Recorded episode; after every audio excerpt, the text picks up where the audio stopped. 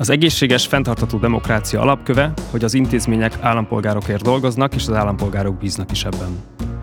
Magyarországon az utóbbi évtizedben jelentősen tovább romlott a demokrácia helyzete. A rendszerváltás óta példátlan mértékű lett a központosítás, a kormányzati és pártkontroll. Ugyanakkor a 2019-es önkormányzati választás lehetőségeket teremtett a helyi függetlenség visszaszerzésére, újbóli megteremtésére.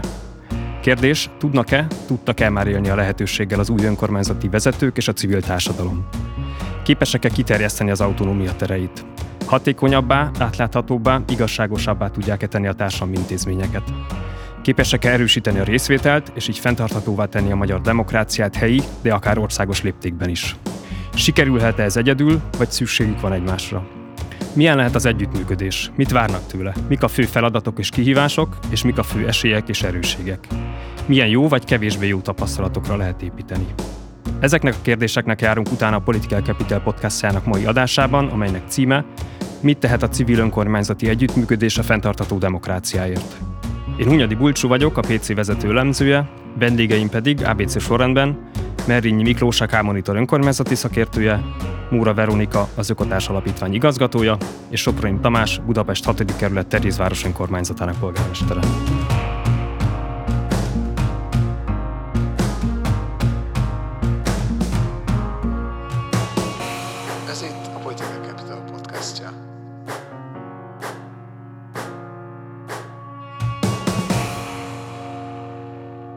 Kezdjük egy kis visszatekintéssel, számvetéssel.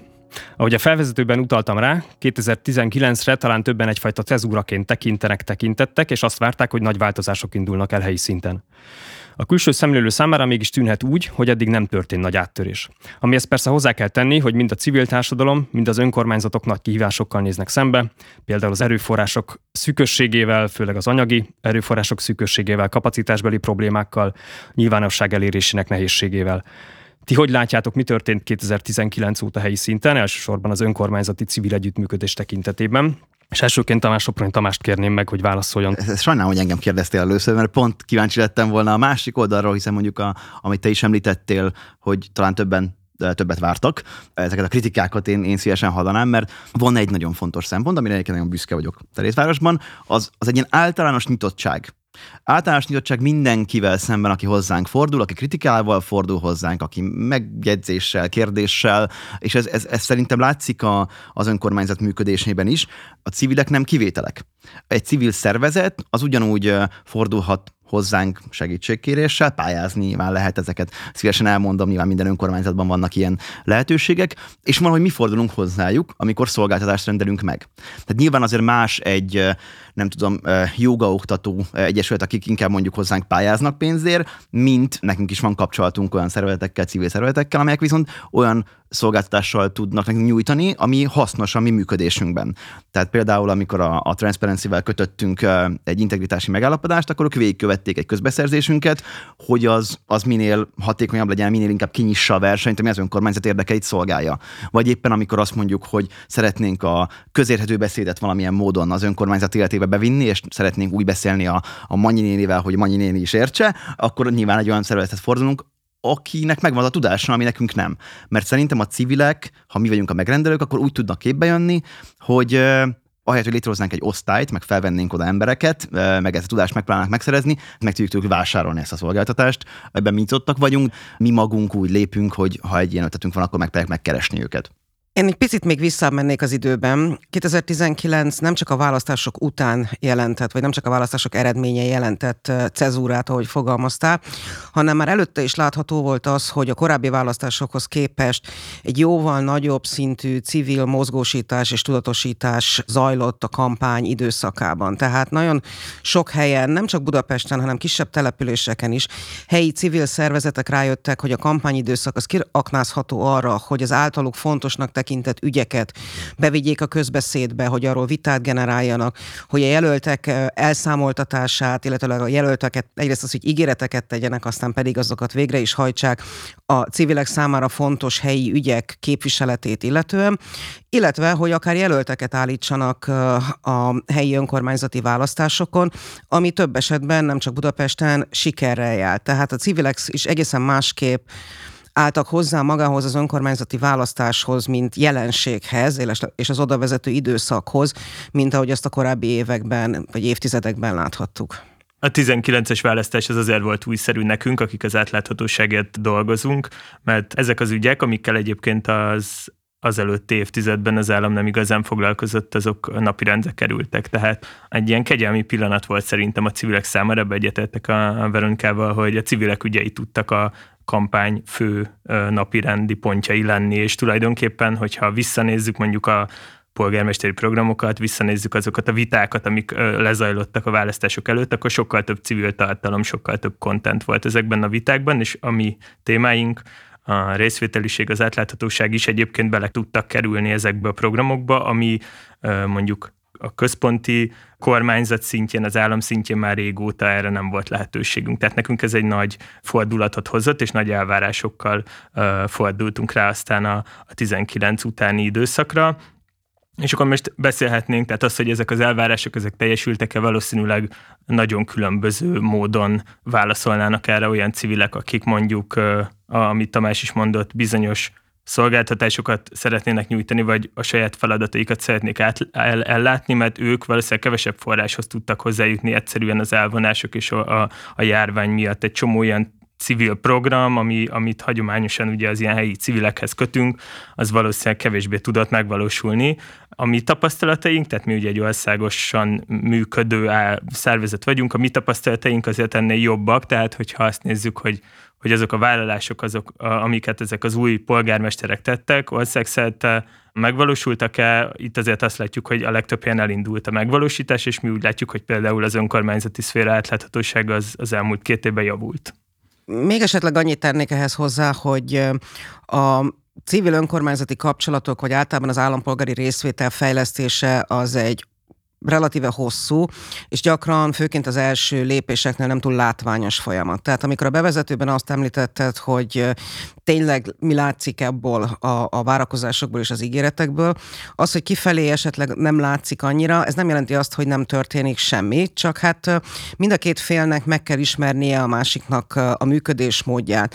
Jobban belelátni abba, hogy mire van lehetőség, mire nincs lehetőség. Azt gondolom, hogy ezt az önkormányzatok szempontjából is egy feladat, de majd erősítsetek vagy cáfoljatok meg, hiszen nem csak a választott képviselők vannak, hanem ott van az apparátus is, amelyiknek lehet, hogy jóval hosszabb időt vesz igénybe, hogy egy másfajta működésmódhoz hozzászokjon, mert a, a megszokás az ugye egy nagy úr, és aki esetleg egész életében nem, vagy, vagy hivatali életében ezzel nem nagyon foglalkozott, az annak elég nagy ugrás az, hogy egy nyitottabb és, és a civileknek a nyelvezetére, hozzáállására, működésmódjára, vagy azt jobban elfogadó saját működésmódot alakítson ki, és ez megfordítva a civilek felől nézve is igaz, tehát tehát hiába gondolják azt, azt, hogy ide nekem az oroszlánt is, azért látniuk kell ennek a korlátait, és azt, hogy ezt hogy lehet szépen fokozatosan csinálni. Abszolút egyetértek. Tehát, hogy, hogy kvázi kezdő politikusként, legalábbis 2019-től töltök be közhivatalt.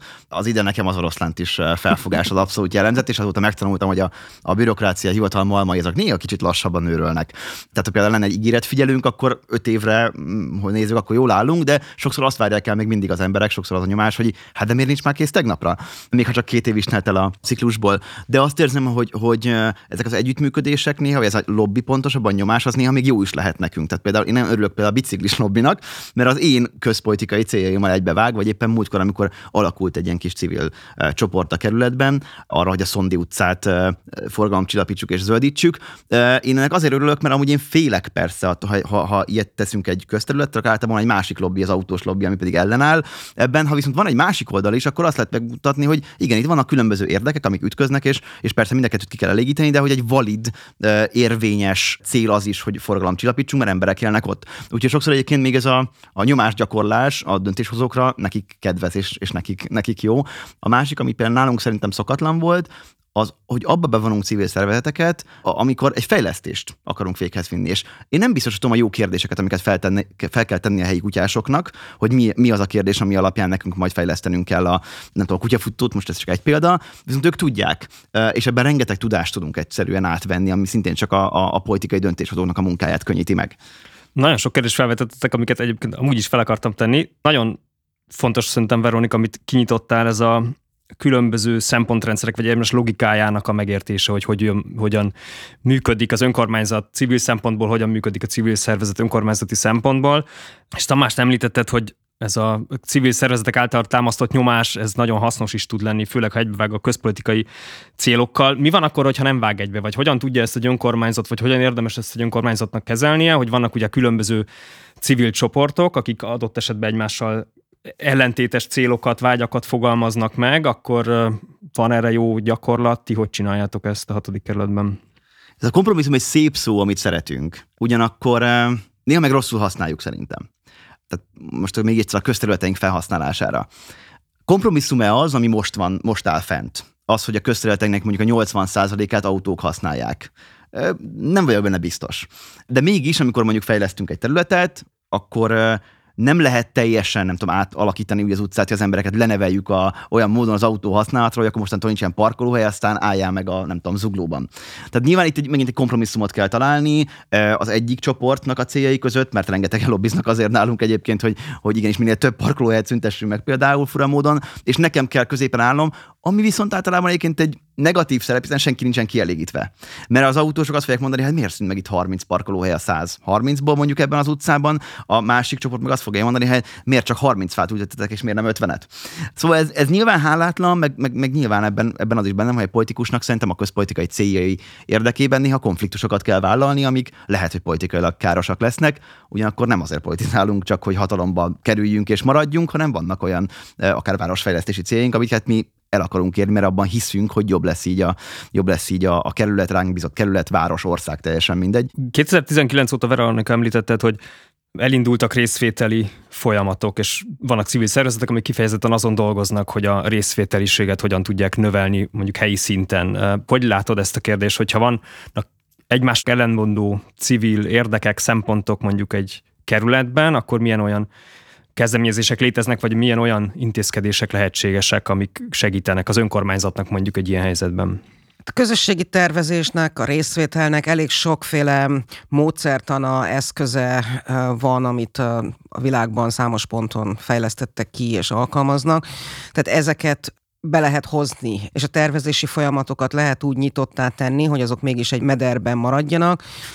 Nyilván ez egy Hát ez egy beszélgetés folyamat tulajdonképpen, majdnem az összes ilyen módszertan és eljárás az a kérdés, hogy kiteszi fel a kérdéseket, meg hogyan facilitálja ezeket a folyamatokat, de lényegében véve azt gondolom, hogy leginkább beszélgetéssel, tehát az érintettek megkérdezésével, és nem csak olyan módon, ahogy ezt a galaxis úti kalauz topposoknakban van, hogy a önkormányzat pincéjének egy eldugott sarkába kirakják a fejlesztési terveket, hogy ott lehet őket véleményezni, hanem tényleg proaktív módon, tehát hogy azokat a potenciális érintett és érdekcsoportokat, akiknek az adott célhoz valamilyen viszonyulásuk van, vagy az adott cél tekintetében hozzá tudnak járulni a beszélgetéshez, azokat tényleg proaktív módon is megkeresni, és, és olyan eszközöket használni, ami segíti az ő bevonásukat és a, a beszélgetésben való megnyilvánulásukat. Ennek nagyon-nagyon sok online lehetősége van már a mai világban, amik persze azért korlátozottan tudják pótolni a személyes részvétel, a személyes beszélgetésnek a lehetőségét, de az, hogy az embereket megszólítani, hozzájuk eljutni, azokban viszont nagyon tudnak segíteni. Ehhez csak hat csatlakozzak egy probléma felvetéssel.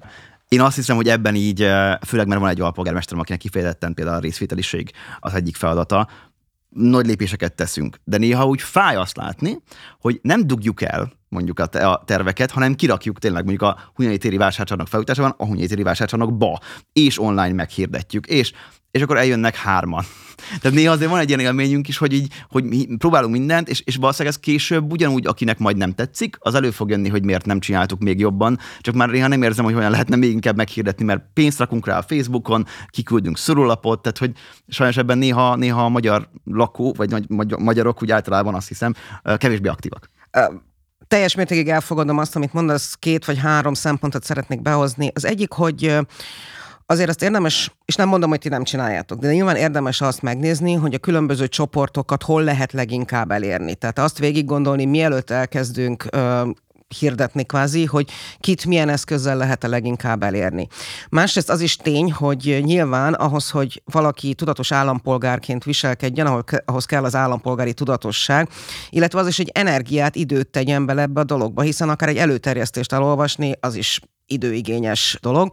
Tehát nyilván sose lesz az, hogy az embereknek a döntő többsége részt fog, vagy a helyi lakóknak a döntő többsége részt fog ebben venni. És akkor ez elvezet egy jóval, pláne úgy, bocsánat, pláne úgy, hogy az elmúlt hát nem csak egy évtizedben, de hosszabb ideje, de az elmúlt egy évtizedben aztán különösen semmi nem sarkalta az embereket arra, hogy részt vegyenek, mert a részvétel az a legtöbb esetben konfliktust jelentett és harcot jelentett. Tehát van egyfajta ilyen fásultság, amit le kell küzdeni, és akkor ez vezet el nagyon messzire, mert ennek a fásultság leküzdésének az egyik eszköze az mondjuk az állampolgári nevelés lenne, ami viszont már ugye az önkormányzatokon jócskán túlmutató dolog, egy másik vita tárgya, de hát ez Magyarországon szintén eléggé, hát nincs jó állapotban, hogy finoman fogalmazzak.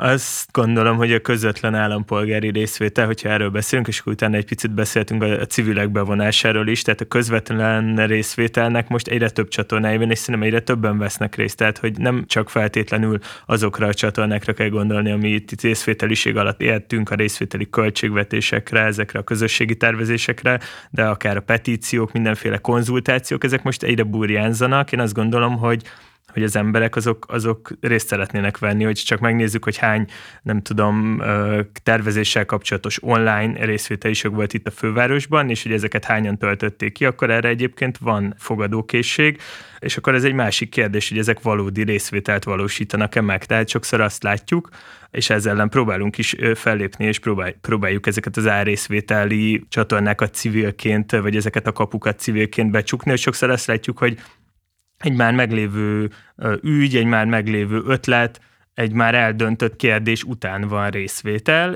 és a, és a részvétel az tulajdonképpen csak legitimál egy, egy döntést. Tehát ennek a, nyilván a, a legismertebb és talán a legkárosabb példája az az a nemzeti konzultáció, amit ugye minden évben megkapunk. Azt gondolom, hogy ezt a bizalmat ezt vissza kell építeni, és nyilván ezért a, lehet, hogy az első, a második, a harmadik részvételi folyamat ez nem lesz feltétlenül szuper népszerű. Ugye, ha részvételről beszélünk, akkor Veronika utaltál erre, hogy ez egy ilyen hosszú folyamat, aminek nagyon lassan látszik meg az eredménye. Hogy az önkormányzatok oldaláról, és akkor persze az is kérdés, hogy erre hogy tudnak reagálni vagy reflektálni a civil szervezetek, de hogy a mai politikai környezetben, amikor a, ugye nagyon nagy politikai nyomás van a, az ellenzéki vezetési önkormányzatokon, amikor az erőforrásaik, anyagi erőforrásaikat gyakorlatilag elzárja a, a központi kormányzat, amikor volt egy ilyen felfokozott várakozás is talán a sok választó részéről 2019 után. Szóval, hogy egy ilyen helyzetben hogyan tud megküzdeni egy önkormányzat azzal, hogy nagyon hosszú folyamat az, amikor, amíg egy részvételi folyamat eredményeket hoz. Van ennyi türelem az önkormányzatban, a lakókban van ennyi türelem, a civil szervezetekben van ennyi türelem, szóval hogy lehet ezt a mai helyzetben kezelni? Az előbb elhangzott, hogy a bürokrácia őrleményei is lassan malmoznak. Tehát nem biztos, hogy a részvételi folyamat hátráltatná vagy lassítaná annyira a dolgokat önmagában, mint hogyha nem lenne. Nagyon sok minden miatt van rajtunk nyomás. Én ebben pont azt látom, hogy mivel legalább elértünk valami eredményeket, amik látszanak,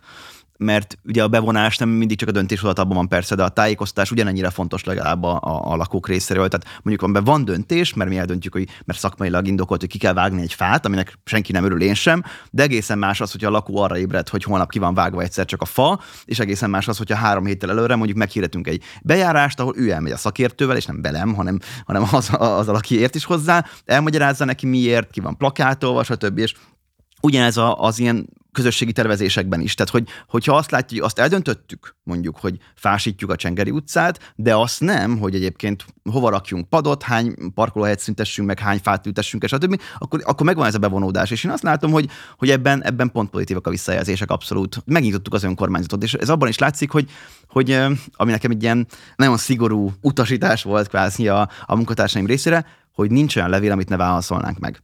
Tehát, hogy, hogy az nem elfogadható szerintem, hogy egy állampolgár ír nekünk, bárki is legyen az, hogyha csörögről ír, akkor is egyébként, de nyilván, hogyha a kerületbe, akkor különösen, hogy ne, válasz, ne adnánk neki választ a kérdéseire. Ketté bontanám ezt a kérdést, tehát azt várni ezektől a részvételi gyakorlatoktól egy, egy kerület, egy, egy, egy város szintjén, hogy azok a nagy politikai trendeket megváltoztatnák, és az embereket egy ilyen sokkal demokratikusabb magatartásra serkelnek, hát ezt nem lehet szerintem. Tehát a, az, amit ettől szerintem rövid középtávon várhatunk, hogy részvételéből válik egy önkormányzat, az inkább a hivatalnak a működésével kapcsolatban várható. Tehát azok a tapasztalatok, az én önkormányzati együttműködésekkel kapcsolatos tapasztalataim, azok azt mutatják, hogy ha nem is vált robbanásszerűen népszerűvé mondjuk a részvételiség, nem vesznek részt tízszer annyian, mint mondjuk egy évvel ezelőtt, de az valami elképesztő változás, hogy olyan hivatali szervek, olyan hivatali struktúrák váltak sokkal nyitottabbá, amik mondjuk a 2019 előtt teljesen megközelíthetetlenek voltak, valószínűleg még a,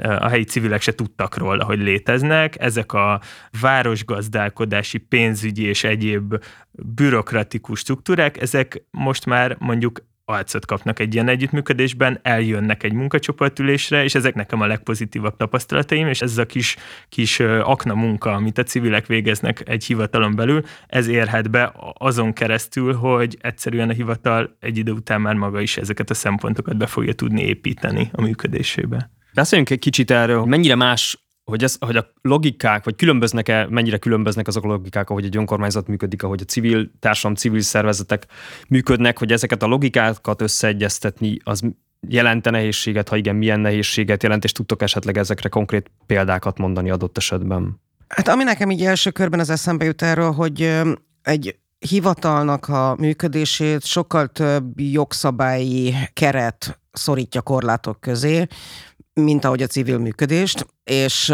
és adott esetben olyan jogszabályok is, amire feltétlenül egy civil nem gondol, amikor az adott témával elkezd foglalkozni. Most csak az jut eszembe, hogy nyáron voltam egy rendezvényen, ahol többek között ott is ez volt az egyik fő téma, a civil önkormányzati együttműködés, és ott egy vidéki nagyváros felelőse mondta azt, hogy a civilek mondjuk fát akarnak ültetni közterületre, de onnantól kezdve, hogy ez közterületre kerül az a fa, akkor köztulajdonná vagy közvagyonná válik, és onnantól kezdve az önkormányzatnak azért felelősséget kell vállalnia. Tehát nem csak úgy van, hogy, hogy elültetjük azt a fát, és nem biztos, sőt, biztos, hogy nem, jut ez eszébe akár az állampolgárnak, de akár még egy civil szervezetnek sem, hogy azzal, hogy ő most elültet egy fát, azzal az önkormányzatnak feladatot csinál. Tehát akkor arról is kell beszélni, hogy azt a feladatot ki és hogyan fogja megoldani, és a jogszabályi felelősséget kiviseli, és stb. stb.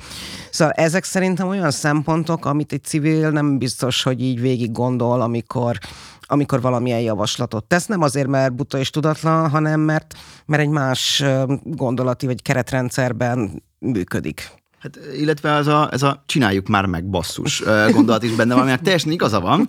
Például pont faültetéssel kapcsolatban, ha egy civil fát ültet, akkor lehet, hogy nem tudja, hogy van ott közmű alatta, és aztán meg az én nyakamra jár a közmű szolgáltató, hogy miért tesszük tönkre a csatornázását mondjuk. De hogy nem baj, mert erről lehet beszélni, tehát nekünk például volt olyan civil szervezet, aki ültetett három fát a mi területünkre, örültünk neki, végül megnéztük, és nem, nem okozott semmi problémát.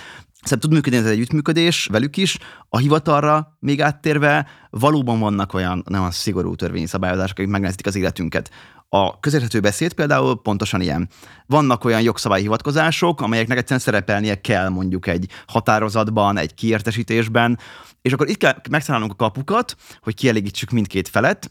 Jelen egyik fél az én vagyok, mert én nyomom nagyon ezt a, kicsit fogalmazzuk át a hivatali levelezést, a másik fél pedig a, a hivatal, és úgy tudtuk megtalálni mondjuk a, a, a kompromisszumot, hogy azt nem írja elő a törvény, hogy hol szerepeljen ez a törvényhivatkozás. Ha csillagozva van és picivel alul ott van, az teljesen kielégíti a legdurvább bürokratákat is, cserébe viszont megérti a, a lakó, akinek küldjük ezt a levelet. Úgyhogy a legtöbb esetben lehet csak melóval. És valóban itt ez, a, ez az időbeliség, amiről már sokszor előjött egyébként, és egyre érzem én is, hogy, hogy, hogy mindenkit mindig egy kis türelmet kell kérni. Szerintem az elmúlt két évben nagyon sokat tanultunk arra, hogy hogy működnek az önkormányzatok. Mi is tréningeket például tartottunk helyi civileknek, aktivistáknak arról, hogy hogy néz ki egy költségvetés.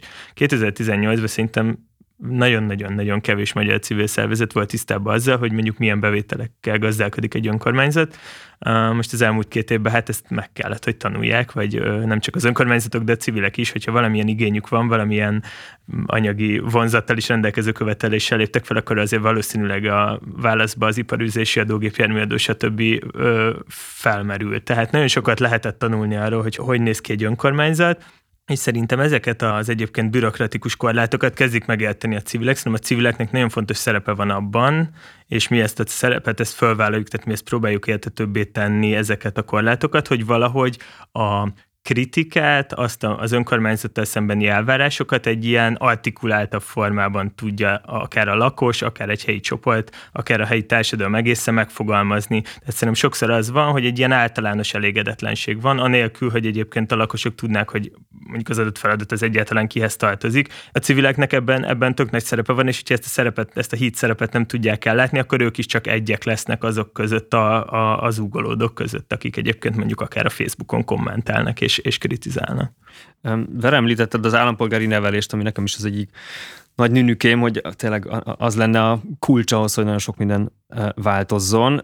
Van-e szerintetek ilyen feladata, vagy teszik-e ezt az önkormányzatok, a civil szervezetek, hogy kvázi ilyen képzést valósítanak meg, tehát hogy, hogy egy ilyen nevelési funkciót betöltenek. Átvitt értelme biztos, és közvetetten természetesen, de hogy akár közvetlenül is el lehet ezt képzelni, szükség lenne rá, történik-e már ilyesmi? Tehát, hogy egyfajta ilyen tudástranszfer, tapasztalattranszfer történik-e, van ennek intézményesített formája? Erre mind, mind nagyon nagy szükség lenne. Én, én mondjuk a civil részét emelném ki. Ez egy pedagógiai dolog, amikor mondjuk a járókelőt használják az emberek, és egyszerűen föltérképezik azt, hogy mondjuk az adott utcában ott kihez tartoznak azok a közterületi problémák, amiket bejelentenek, és ezt az ilyen megismerő folyamatot tulajdonképpen tudják katalizálni a civilek, amikor valami jó eszközt kitalálnak arra, hogy hogy lehet ezt csinálni, és ez teljesen szembe megy azzal a nyilvánossággal, ami most van Magyarországon, hogy a felelősségek azok sose ragazódnak le ilyen konkrét szintre ebben a nyilvánosságban, ahol ilyen bocánypolitizálás van. Itt egyébként nagyon-nagyon fontos szerepe lenne azoknak a civileknek, akik ezt meg tudják fogalmazni egy valid állításként. A civilek más civilek képzésében aktívak és részt vesznek, tehát van azért több olyan szervezet, nem csak a K-monitor, hanem még rajtuk kívül is jó pár, amely kifejezetten feladatának tartja a rész, állampolgári részvétel, az együttműködés oktatását, elsősorban más civilek számára, tehát mondjuk a közéletiskolája, a civil kollégium alapítvány, valamennyire mi magunk ökotárs is, ami talán kevésbé van, és amiből tök jó lenne, hogyha még több lenne, az a civilek és az önkormányzatok egymást tanítsák. Erre mondjuk egy jó példa volt ez a már említett nyári rendezvény, ami a közösségfejlesztők nyári egyeteme volt ugye egyébként, aminek kifejezetten a helyi önrendelkezés volt a témája, és ott azért több olyan blokk volt, ahova önkormányzatoknál dolgozó, akár választott képviselőket, akár a hivatali apparátus ban dolgozókat hívták meg, és akkor azokban nagyon érdekes eszmecserék születtek. Hozzátéve azonban, hogy azért a legtöbb esetben olyanokról volt szó, akik a mostani önkormányzatokba a civil háttérrel kerültek bele. Nyilván nekik van egy ilyen kétféle identitásuk és kétféle rálátásuk, aminek révén ők aztán pláne be tudják tölteni, vagy nagyon hasznosak lehetnek ebben a két irányú egymás megértésében, de hát azért nyilván elég korlátozott azoknak az önkormányzatoknak a száma, ahol ilyen emberek vannak. Hát ha szűken az állampolgári nevelést nézzük, ilyen feladatot mi nem látunk el. Szemléletformálást, ami szerintünk egyébként értékes, akár erkölcsileg, akár más szempontból fontos dolgoknak a nevelése, azt ellátunk például a különböző zöld pályázatokkal az iskolák számára, vagy éppen amikor a nanéval és más nőszervezetekkel szerződünk le azért, hogy a saját rendőrségünknek, vagy éppen a hivatali dolgozóinknak tartsanak képzést, ami pedig az önkormányzat közötti tudásátadást illeti, az úgy van, szerintem inkább informális módon viszont. Tehát nyilván, ha találunk egy jó gyakorlatot, akkor arról polgármestertársakkal nyilván beszélünk, politikus társakkal, döntéshozótársakkal, de intézményesítve talán, talán ez így nincs, ami lehet, hogy egyébként jobb és, és szükséges lenne. Bár sok esetben annyira különbözik a helyzetünk, még Budapesten belül is egyébként, hogy néha meg nehéz egy, egy új akaratot el átvenni. Egyébként ez az utóbbi, szerintem ez hasznos lenne az apparátus szintjén is, tehát hogy nem csak a polgármesterek vagy alpolgármesterek között, hanem akár a, a hivatalokban dolgozók, mit tudom én, a civil referensek vagy hasonlóknak akár csak egy évente kétszer találkozni és elbeszélgetni, hogy kinél mi van, az valószínűleg megtermékenyítő lenne. A választásokban ilyen fontos szerepet játszanak civilek azzal, hogy előre számon kérnek, vagy nyomást helyeznek képviselőkre. Utána ez megnehezítheti-e az együttműködést? Én azt gondolom, hogy az ilyen lobbizó civilek, gondolok a hetedik kerületben például élhető Erzsébet város, akik határozott közpolitikai céljaik vannak, azok különböznek azoktól, mint akiktől mondjuk mi szolgáltást rendelünk meg. Előfordulhatna itt is, tehát hogy, hogyha mondjuk van egy korrupció ellen küzdő civil szervezet, amely egyébként nyújt szolgáltásokat is, és mondjuk egy olyan önkormányzat akar velük szerződést kötni, amely egyébként nem jó hírű, mondjuk azt, ott lehetne egy ilyen érdek, vagy egy, akár egy érték kérdés is, hogy itt vállalja ezt a feladatot a, a civil csoport, de alapvetően szerintem ez két csop, különböző csoportról beszélünk. Tehát ilyen, hogy, hogy a választások vagy kampány során rossz a kapcsolat, mert ők valamiért küzdenek, amit mi nem akarunk megadni, aztán pedig együttműködnénk, ilyen, ilyet én, én nem látok. Aztán lehet, hogy máshol van erre példa, de, de szerintem ez ritka. Szerintem a helyzettől függően, tehát nagyon különböző en zajlottak a dolgok különböző településeken 2019-ben meg azóta. Tehát azért nehéz általános receptet mondani, mert nagyon különbözőek az egyedi önkormányzatoknak, az egyedi településeknek a, a helyzete. Én inkább egy, egy új szempontot hoznék be, mert például az is látható volt, hogy mondjuk 2019-ben jó pár különösen Pest, budapesti agglomerációs, kisebb, közepes településen a helyi civilek nagyon sikeresek voltak, és lényegében véve most már ők alkotják, vagy az ő delegáltjaik alkotják a képviselőtestületi többséget. Ez viszont egyfajta ilyen agyelszívást is jelent a civil szektorból. Tehát ezekben az esetekben tulajdonképpen az adott civil szervezetnek az, az aktív magja az így beült a képviselőtestületbe, ami nyilván egy másik szerep, és ezek után kérdés, hogy lesz olyan helyi civil, aki mondjuk ezt a bizonyos társadalmi kontrollfunkciót el tudja látni, látni az önkormányzat felett mellett. Én inkább azt mondom, hogy versenyzés helyett inkább egyfajta ilyen agyelszívást figyelhető meg bizonyos területeken, hogy ahogy civil aktivisták bemennek az önkormányzatba, egyrészt mint képviselőtestület, de akár mint, mint hivatali dolgozók is. Ez az agyelszívás, ez, ez tetszik, és ezt aláhúznám, mert ezzel nekünk is volt tapasztalatunk, de hogy ennek van egy pozitív oldala is, tehát ez tulajdonképpen a sikernek egyfajta mércéje, hogyha valaki egy olyan Jézus, ügyet tud bevinni a... Igen egy olyan ügyet tud bevinni, ami, amire aztán létszőjön egy osztály mondjuk egy, egy hivatalban, vagy, vagy fölvesznek egy embert, és akkor onnantól kezdve ezt már a, a önkormányzat részeként csinálja. Én arra a kérdésre térnék még egy kicsit vissza, ami ez az összeférhetetlenség kérdés. Ez ugye nálunk azért rendszeresen fölmerül, és ezen mi sokat gondolkozunk, hogy mik azok a, a kapcsolatok, amiket egy önkormányzattal mi kialakíthatunk, tehát mi például nem fogadunk el támogatást önkormányzatoktól, mert ezért fura lenne, hogy mondjuk pénzt kapunk, és aztán pedig ö, független véleményt formálunk.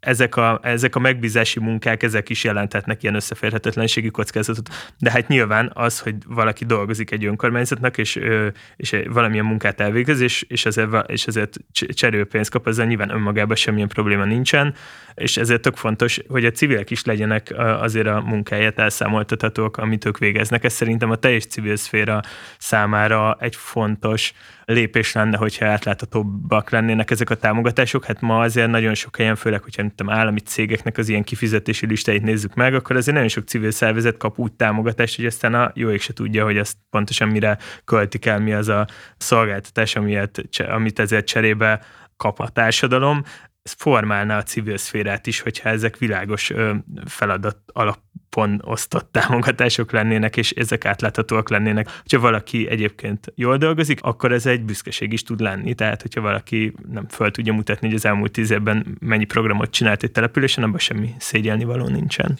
Hát igen, és azért arra is láttunk példákat nevek említése nélkül, hogy mondjuk egy szervezet, amelyik ilyen értelemben kialakított úgymond egy jó kapcsolatot az önkormányzattal, magyarán. Évről évre számíthatott arra, hogy meg fogja kapni azt az x százezer forintot, amiből meg tudja szervezni az évente három rendezvényét, amit szokott, és akkor valami oknál fogva például egy önkormányzati váltás miatt esetleg nem kapja meg, vagy rákérdeznek, hogy mire is használtad, akkor még lehet, hogy az adott szervezet is fel van háborodva, hogy a évtizedes bejáratott működésmódokat valaki felrúgta, és esetleg megmeri, megmeri kérdőjelezni, hogy amit ti csináltok, az kinek hasznos és hogyan hasznos. De azért én árnyalnám ott ezt a képet, hogy azért az is egy fontos dolog, hogy Magyarországon az elmúlt nagyon sok évben azért kialakult sokak részéről egy olyan elvárás, hogy ha civil vagy non-profit vagy, akkor dolgozzál ingyen. Tehát azért a civil szervezetek által végzett munka, nyújtott szolgáltatás anyagi elismerése is egy fontos dolog. Az, attól még egy civil csinálja, attól még az nem rosszabb és nem ér kevesebbet, mint hogyha egy cég csinálná. És ez elvezet egyébként egy másik kérdéshez, amikor arról beszélünk, hogy önkormányzatok kiszerződnek szolgáltatásokat, szolgáltatásokat, mint ahogy itt elhangzott már több esetben is, ott a, a versenyeztetés és a szektorsemleges versenyeztetés is egy fontos dolog lenne. Tehát, hogy egy adott területen járatos civil szervezet az ugyanolyan eséllyel indulhasson mondjuk például egy tenderen, mint, mint mondjuk az önkormányzat cége, hogyha összemérhető dolgot tudnak kínálni. Látok-e abban veszélyt, vagy történik-e, vagy történhet-e olyan, hogy a egyes önkormányzatok mondjuk kommunikációs PR fogásra használják akár a részvét telt, a lakosság bevonását. Hát ez nem veszély, hanem azért ez egy létező dolog sajnos az ország elég sok településén, tehát a helyi civilek mondjuk így rövid pórázon tartása és a helyi civilek kihasználása arra, arra, hogy az önkormányzat szócsövei legyenek, ez egy sajnos egy létező és még csak nem is annyira új dolog. Ez elmúlt hónap fog hírei azok arról szóltak, hogy ugye a kormány létrehozott egy városi civil alapot, amiből hát egy jelentős több milliárdos összeget osztott ki, kis néhány milliós összegeket helyi civileknek, és az újságírók bemutatták tételesen darabról darabra, hogy ezek hogy kerültek egyébként a helyi kormánypárti választókerületi elnököknek a környezetébe, hogyan kerültek önkormányzati alpolgármestereknek a civil szervezeteihez, az ő rokonaik civil szervezeteihez, tehát amiről most itt eddig beszéltünk, az azért valójában a közszféra és a civil szférán együtt, mondjuk együttműködésének egy ilyen kisebb része, és egy ilyen tisztább és, és előremutatóbb és, és több optimizmusra okot adó része, de itt azért alapvetően formálisan ez az együttműködés, ez a partnerség azért az inkább egy ilyen klientúra rendszerre épülő partnerség, tehát a, a legtöbb civil és mondjuk önkormányzati együttműködés az inkább egy ilyen függőségi viszony a nap végén, és kevésbé egy, egy egyenrangú partnerség. Ez sajnos teljes mértékig így van, és egyébként a városi civil, meg a hozzámérhető falusi civil alap mellett például egy másik jelen, hasonló, hasonszörű jelenség, ami megfigyelhető volt, hogy amikor mondjuk EU-s pályázatok, amelyeken önkormányzatok indulhattak, de előírták, hogy civil szervezetnek, partnernek kellett lennie, akkor nagyon sok esetben tényleg arról volt szó, hogy azért hozott létre az önkormányzat látszólag önálló civil szervezetet, hogy tudjon indulni ezeken az uniós pályázatokon. Ennek a fajta klientúra partnerségnek, amiről a Miki beszélt, sajnos nagyon sokféle formája van, és még csak azt sem mondom, hogy ez csak az elmúlt évek fejleménye, ez egy sokkal régebbi történet. Szerintem egy nagyon más a kerületi, meg akár a, a városias, fausias környezet is ebből a szempontból, tehát klientúra rendszerek jobban, könnyebben hoz, hozzák létre őket kisebb településeken. Nálunk például, és ezt azt gondolom, hogy a korábbi évek is, amikor még Fideszes vezetés volt, akkor sem hiszem azt, hogy a, azt feltételezem legalábbis, hogy nincs így, lehet, hogy én vagyok a naív, de hogy a helyi jog, jogegyesület, meg gyermekfejlesztéssel foglalkozó egyesület, meg a kiállításokat rendező civilek, vagy kulturális egyesületek, azok különösebben a klientúra részei lettek volna. 2014-15-ben volt egy erős hadjárat civil szervezetek ellen a kormányzat részéről, és akkor meg azóta is újra és újra néha felmerül a kormányban ez a civilek elszámoltathatósága, akár a civil vezetők egyéni felelősségvállalása.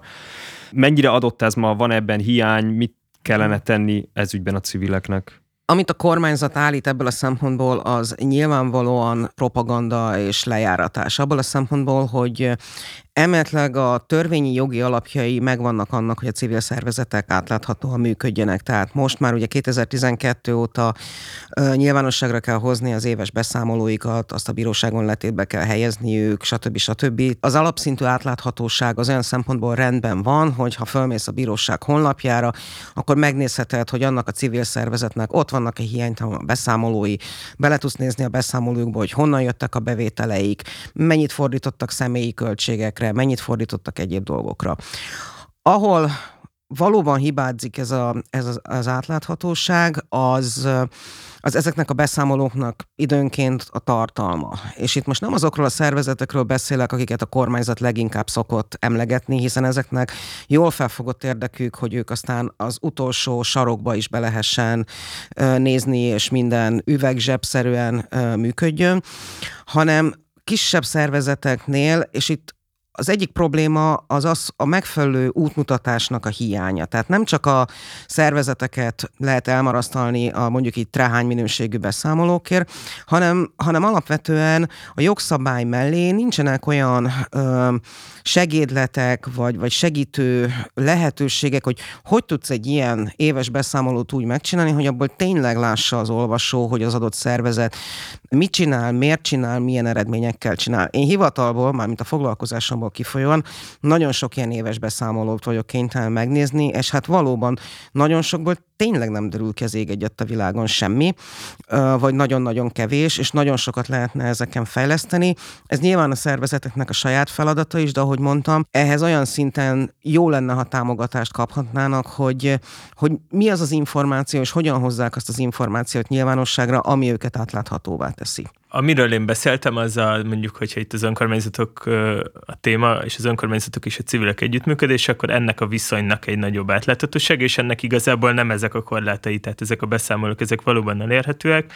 Azt nem látom sokszor, hogy mondjuk egy adott civil szervezet az milyen úton, módon tud egy kapcsolatot kialakítani az önkormányzattal, mi alapján válogat a civil szerv, az őt megkereső civil szervezetek között egy önkormányzat, miért van az, hogy az egyikkel szóba áll, a másikkal nem áll szóba, és hogy ennek az ilyen formalizáltabb mechanizmusai hiányoznak sokszor, illetve mondjuk, hogyha a pályázatokról beszélünk, civil pályázatokról, akkor azért ott is sokszor hallunk olyan sztorit, itt fővárosi kerületekben is volt már ilyen, nem egy, nem a kettő, hogy aki tud a pályázatról, az indul a pályázaton, aki nem tud a pályázaton, az meg nem indul a pályázaton, de hogy ez a honlapon mondjuk nem érhető el. Tehát ezek a egyébként ilyen procedurális szempontok lennének baromi fontosak ahhoz, hogy valahogy ez a, ez a viszonyrendszer, ez így, ez így világosabb legyen, és akkor ehhez tenném még azt hozzá, mint az előbb is elmondtam, hogy ezeknek a pályázatoknak, ezeknek a civilek által végzett különböző szolgáltatásokkal kapcsolatos, mondjuk szerződések,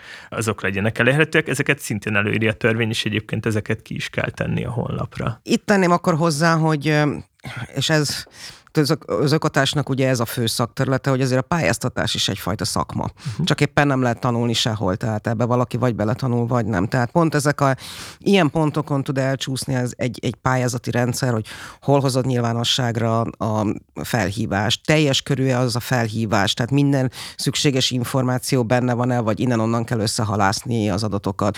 Mennyire felhasználóbarát mondjuk egy pályázati adatlap, hogyan érkeznek be a pályázatok, mi az, amit a pályázat pályázatokkal kapcsolatban, tehát a beérkező, meg a támogatott pályázatokkal kapcsolatban milyen információt hozol nyilvánosságra.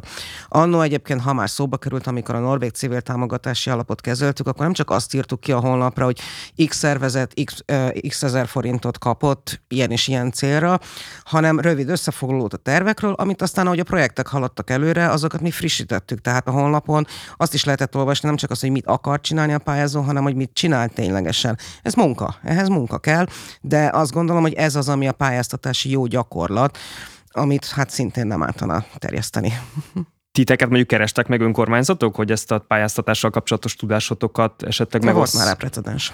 Akkor most Tamáshoz fordulok, hogy te hogy látod ezt önkormányzati oldalról, amiről Miklós beszélt. Tehát például felmerült ugye az a kérdés Miklós részéről, hogy van-e az önkormányzatoknál arra egy kódex, eljárásrend, hogy hogy választják ki azokat a civil szervezeteket, akikkel együttműködnek. Hát e- ez megint csak külön választanám, mert van egyszer a pályázat. Ami szerintem minden önkormányzatban van. Valahol kettő is, ugye például 12. keretben volt ez a rossz példa, amit talán előbb, amire utaltál, ahol volt egy pályázat, ami e, nyílt volt, és mindenki tudhatott róla, és volt egy, ami el volt dugva az önkormányzat egyik al oldalának az aloldalán. E, nálunk ilyen nincs, de hogy van ez a pályázatos forma, ami, ami nyitva van, és, és bárki jelentkezhet, én remélem, hogy szakszerűen van egyébként kiírva, erre a, a kollégák tudják megadni a választ. Az biztos, hogy például ennek a kereteit egyrésztről növeltük, és nem csak növeltük, hanem, hanem pont a jelentkezést próbáltuk leegyszerűsíteni azzal, hogy hosszabb időablakokat hagytunk a, a, a pályázásra.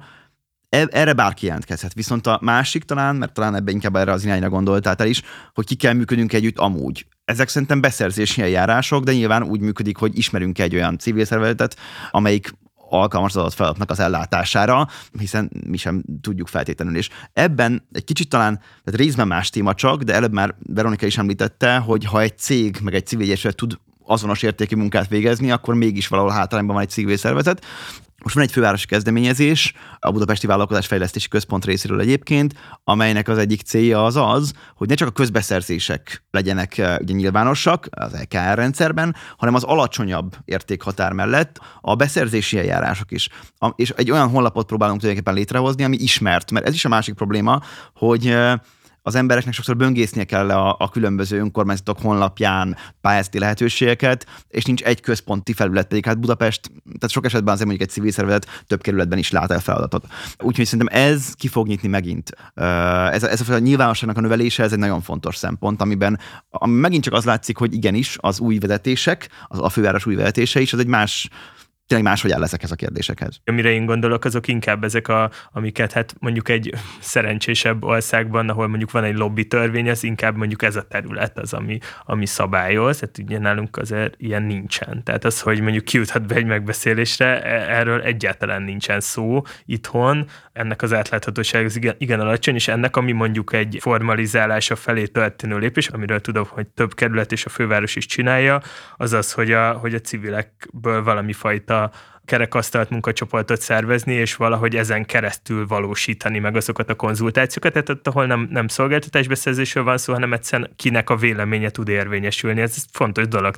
A hetedik kerületben volt például, azt hiszem, hogy egy jó példa Láber, a lakók ott elégedetlenek vele, de az e, pontosan a, a buli negyednek a visszaszorításával kapcsolatban egy szabályozást e, készített elő a hetedik kerület, és ott ugye lehetett lakossági részről is jelentkezni ebben a munkacsoportba, és volt civil fél is, és ha jól tudom, akkor ott az volt a munkamódszer, hogy többen jelentkeztek, de véletlenszerűen választották ki ezt a felet, ami abban a szempontból igazságos, hogy nyilván sokan jelentkeznek, akkor milyen más, nem tudom, szakmai tapasztalat, vagy szóval ez nehéz ez alapján kiválasztani a, a civil szereplőt. És egy, egy másik példát behoznék, mert szerintem ez is egy előremutató gyakorlat, és ez, ez is a, ez a fővároshoz köthető, a petíciónak az intézménye, amit bevezetett a főváros, erről szerintem nagyon kevesen hallottak, pedig egyébként ez egy tök jó lehetőség, hogy lehetősége van, és itt nem csak civileknek, hanem állampolgároknak is kezdeményezéssel élni, hogy valamilyen ügyet vegyen föl a napi rendjére a fővárosi közgyűlés, és összegyűjtenek megfelelő számú aláírást, akkor ezernél van az, hogy, hogy meg kell őket hallgatnia a polgármesteri szinten, és tízezer aláírás esetén kötelező érvényel föl kell venni az adott ügyet a napirendre. A civil önkormányzati együttműködés az szerintetek kötődik-e politikai oldalakhoz? Én azt gondolom, hogy akármilyen szomorú is, az az élményem, hogy igen, hogy számít. Az a fajta nyitottság, és én megint csak inkább erre kanyarítanám vissza a, vagy ezt a történetet is, hogy, hogy egyszerűen úgy látom, hogy ezekben az új vezetőkben több a nyitottság arra, hogy befogadjanak külső szempontokat, mert felismerik azt, hogy nem rendelkeznek minden tudással. És ilyen módon az omnisciencia hiánya az, az egy ilyen felismeréshez vezet. Ez az érzésem, ugyanakkor nem akarok igazságtalan lenni, biztos vagyok benne, hogy nagyon sok olyan fideszes városvezető van, aki például ugyanígy áll ehhez, ugyanilyen nyitottan, és ugyanígy felismeri, hogy az ő érdeke is. És, és amit előbb mondtam, amit előbb akartam utalni, hogy nekünk is egyszerűen érdekünk a önkormányzatoknak, és, és nem, nem pártpolitikusoknak, önkormányzatoknak a, a civil együttműködés, arra szerintem sokan felesz, feleszmélnek ö, oldalaktól függetlenül. Én azt mondanám, hogy egy ideális világban nem kéne, hogy különbség legyen, de hát nem az ideális világban élünk sajnos, tehát a gyakorlatban nyilvánvalóan van különbség.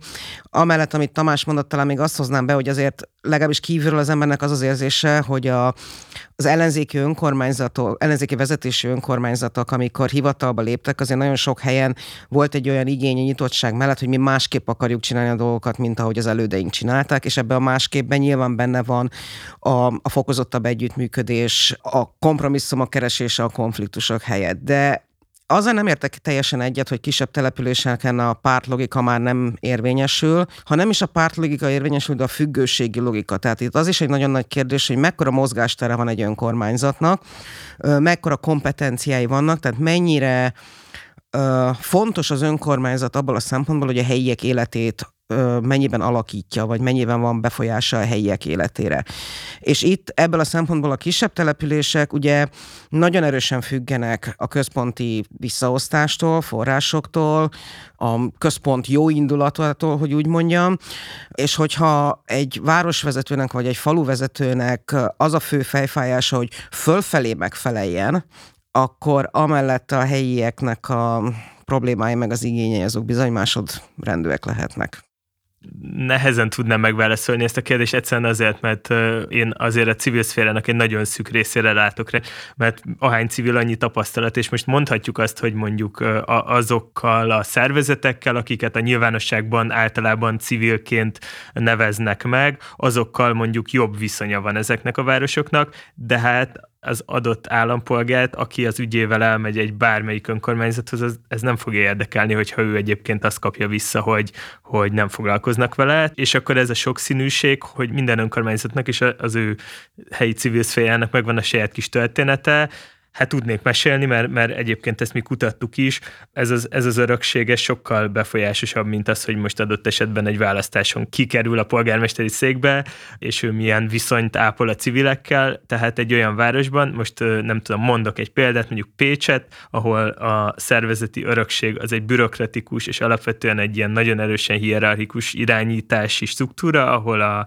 tudás az az önkormányzatnál van, mert hogy ők ismerik a jogszabályokat, mert hogy ők ismerik a nem tudom, a kereteket, ott hiába történt mondjuk politikai változás, a civilek, és ezt nem, nem én mondom, hanem az ottani civilek, ők azért továbbra is úgy érzik, hogy felszín alatt a dolgok azok ugyanúgy mennek tovább, és az ő ö, szavukat továbbra se hallgatják meg. Ide tudok csak visszakanyarodni, hogy ö, fontos a nyitottság, és ez tudja megnyitni az utat a változáshoz, de, de hogyha ezek a hivatali struktúrák, vagy a önkormányzati vállalatok irányítása mondjuk nem változik, a, ott dőlnek el a dolgok, akkor, akkor egyébként a nagy kép sem fog változni.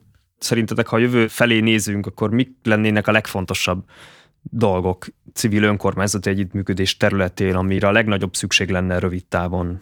Én megpróbálok e- egyet mondani, ami nekem a nünükém, ez a közös érdekérvényesítés. Amiről most beszélünk, az egy olyan kontextusban értelmezendő, ahol tényleg az önkormányzatiságot ezt így kinyírják éppen, és hogy ezt lehet, hogy mondjuk nem itt a, nem tudom, egy fővárosi kerület tapasztalja meg a legjobban, de hogy ezért itt is ennek jelentős hatásai vannak. A 3200 magyar önkormányzatnak a nagy részében ez, ez, ez már egy olyan szintre jutott el, hogy, hogy nincsenek saját szabadon felhasználható erőforrások, amik azt mindenképpen fenyegetik, hogy egy önkormányzat minden jó szendéka mellett nyitott tudjon lenni a civil társadalmi kezdeményezésekre. Tehát, hogyha ezzel nem tudunk változtatni, akkor hiába van a nyitottság, hiába van meg a, a jó szándék, ha ez így megy tovább, akkor egy olyan pontra fogunk eljutni, amikor már nem lesz hatással az önkormányzat a tényleges életviszonyokra, hanem díjakat oszt, utcákat nevezelt, és stb. Szóval az tök fontos lenne, hogy, hogy ezekben a közös ügyekben, tehát ahol egyszerűen a civilek is belátják azt, hogy,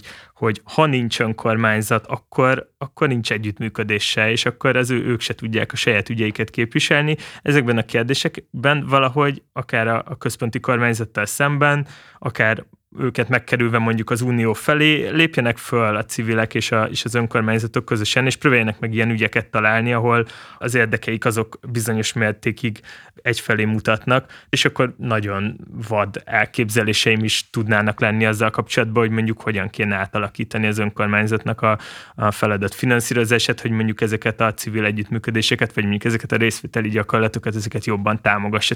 Hú, hát én ehhez nem nagyon tudok mit hozzátenni. Én mindig azt mondom, hogy a változás az rendszerint sok apróságból áll össze. Talán még egy dolgot, ami részben a Tamás által előbb elmondottakról is reflektáltanék hozzá, hogy a, a közszolgák képzését is valószínűleg át kéne alakítani, hogy egy másfajta, amikor kikerülnek az iskolapadból, egy másféle szemléletmóddal menjenek be a hivatalba dolgozni. Igen, akkor ehhez csatlakozva becsüljük meg őket. Tehát elsősorban szerintem ez, ez lenne az államnak a feladata, mert most akkor egy ilyen ideális világban persze rövid távon gondolkozunk, de hogy becsüljük meg mind azokat, akik a közszolgálatával foglalkoznak, és aztán pedig becsüljük meg azokat, akik meg civilként foglalkoznak ugyanezzel. Ez a szemléletbeli változás lenne szerintem a, a legfontosabb. Nagyon szépen köszönöm, hogy itt voltatok. Nagyon szépen köszönöm a hallgatóinak is, hogy hallgatták ezt a podcast adást. A viszontlátásra.